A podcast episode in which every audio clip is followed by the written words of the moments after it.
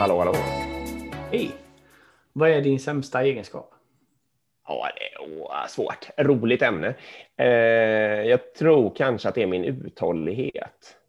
Alltså jag är ganska kass, liksom att jag, jag kan ju ha hur mycket idéer som helst, med hur mycket energi som helst och, och komma igång och jag kan försöka övertyga människor, och jag kan försöka förklara, jag kan förklara riktning och jag är liksom apastark kan jag verkligen vara i, i början av en förändringsprocess. Men sen då om det, om mot, då tål jag ganska mycket motstånd. Men om det där motståndet eh, fortsätter, alltså det krånglar på något sätt i längden, mm. eh, då är inte jag, då måste jag slå över på, att, alltså jag kan inte spela på min intuition och mina sådana styrkor, utan då måste jag liksom bara tänka, jag måste ta hjälp av andra människor som är bättre på det. Jag måste liksom hänga upp det på olika sådana kringgrejer och sånt där. Mm. Eh, så det är väl kanske då, det är en av de sämre i alla fall som jag har som jag ändå är väldigt medveten om och har hanteringsstrategier för och sådär. Liksom. Mm. Eh, vad skulle du... Ja. Jag ska bara säga, det är risken när man svarar på den där frågan är ju alltid den här, det är en väldigt fråga, fråga på intervjun, alltså vad ja. behöver du jobba på och sånt där. Risken ja, är att man liksom, ja, nej, men risken är att det blir uh, att det blir en, en, en positiv grej. Att man vänder över. Liksom. Men jag jobbar ja. för mycket så jag, levererar, jag överlevererar jämt. Jag levererar mer än vad alla förväntar sig. Ja. Det är min sämsta egenskap. Sådär. Jag bara, det, du, hamnar du i den fällan? Jag pratade för länge om det här med början på förändringarna. Ja, lite kanske. Eh, men okej, om jag verkligen ska vara uppriktig och vända ut och in på mig själv då, så kan jag ju vara riktigt dålig sen. Liksom. Jag verkligen mm. tappar intresset för någonting. Jag orkar inte ta upp någon eh, uppföljning. Det är inte jag som skriver in det på agendan efter två månader och frågar hur det har gått Nej. för alla. Jag liksom, jag, om jag inte tar hjälp eller verkligen tänker, då tappar jag det. Liksom.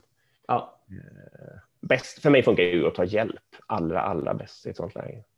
Mm. Be någon ja. annan driva. Ja, precis. Eller, ja, eller be någon annan coacha mig bara. Liksom. Alltså får jag peppa ja. någon annan, då händer det. Ja. Eh, ja, vad tar du för någonting? Nej, för mig blir det eh, svartvit sida i någon mån. Att jag, jag är fördomsfull tyvärr. Um, ja, jag är det. Ja, så ja, ofta, bra, bra. så ofta bra, blir det... Ja, det, det är ju precis. Nej, men ofta gör det att jag blir väldigt snabb i beslut såklart, för jag får på en gång en känsla för vad det barkar liksom. Uh -huh. Vad jag tycker, A eller B uh -huh. liksom. Uh, det, det, det, är sällan jag bara, det, är, det händer aldrig nästan att jag Eh, tvivlar i en åsikt Nej. eller i ett val. Liksom. Det är inte så att jag bara, hmm, undrar, det finns ju en del fördelar. Det finns en, jag har aldrig gjort en fördel nackdelslista liksom, själv. Du smälter ju inte saker i några Nej. dagar och sådär heller. Exakt. Ibland gör du det lite, men inte ofta. Nej, och, utan oftast blir det att jag, jag vet och då kör jag på det. Och det finns ju jättestor risk med det. För ett är det ju min egna bias i att jag har bara den datan och det, jag, jag lyssnar på det ur mitt perspektiv och sen vill ja. jag köra på den riktningen. Liksom. Uh, speciellt som chef då. Uh, jo.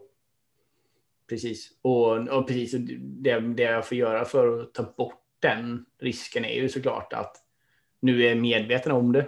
Uh, det är ju en grej. Ja, det är ju steg liksom, Ja, det är steg ett. För då kan man ju innan jag säger min åsikt så kan vi till exempel ha en omröstning där alla får säga sin åsikt och, mm. och så vidare. Det, jag använder mycket röstning faktiskt. Jag tycker det är ett väldigt bra sätt att komma fram. Alltså bara okay, in, innan vi säger vad vi tycker så röstar vi på vilket förslag vi gillar. Så ja. att man tar bort mm. bias-biten också. Mm. Samma sak när man intervjuat människor. Ja. Uh, istället för att jag, bara jag ska börja då att nej, jag tror inte den personen var bra. Då, liksom, då har man ju satt den stämningen ändå. Om alla får rösta nej, först och sen diskuterar man. Och det är intressant för jag har gjort det nu. Jag har haft fem, sex intervjuer senaste tiden.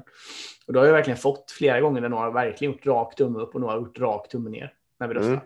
Och det tror jag inte hade kommit fram då kör ni någon sån omröstning när alla måste bekänna färg samtidigt. Antar Exakt. Mm, ja, precis. Annars funkar det inte. Nu, nu blev det, nu gick, så det var fint, jag ledde bort ämnet här från min... Dina svagheter. ja. ja. Det är ju perfekt. Antecknar ni nu där ute? Det är perfekt. Jag, jag har en liten hypotes om det här med svagheter också. Att eh, man ska inte, man ska, man, vad ska man säga, man ska fokusera på dem när det är stora viktiga saker. Man ska försöka låta sitt naturliga starka jag köra liksom i det dagliga. Mm. Eh, man ska inte hålla på och slita för mycket med sina svagheter. Ja, det beror på hur allvarliga de är förstås. Men, men däremot om man står inför avgörande beslut, liksom, eh, eller vad det nu är för någonting, då ska man verkligen ha hanteringsstrategier och, och tänka. Ja, jag håller med. Och man måste tänka på sin bias och så vidare. Men eh, det man ska säga också är ju, det är precis som med riskanalys som vi pratar om. Tänk inte på riskerna, tänk på möjligheterna istället. Ja. Det är precis samma sak. Tänk på de positiva det, sakerna och fokusera på dem. Ja. Bra. Vi hörs. Vi hörs. Hej. Hej.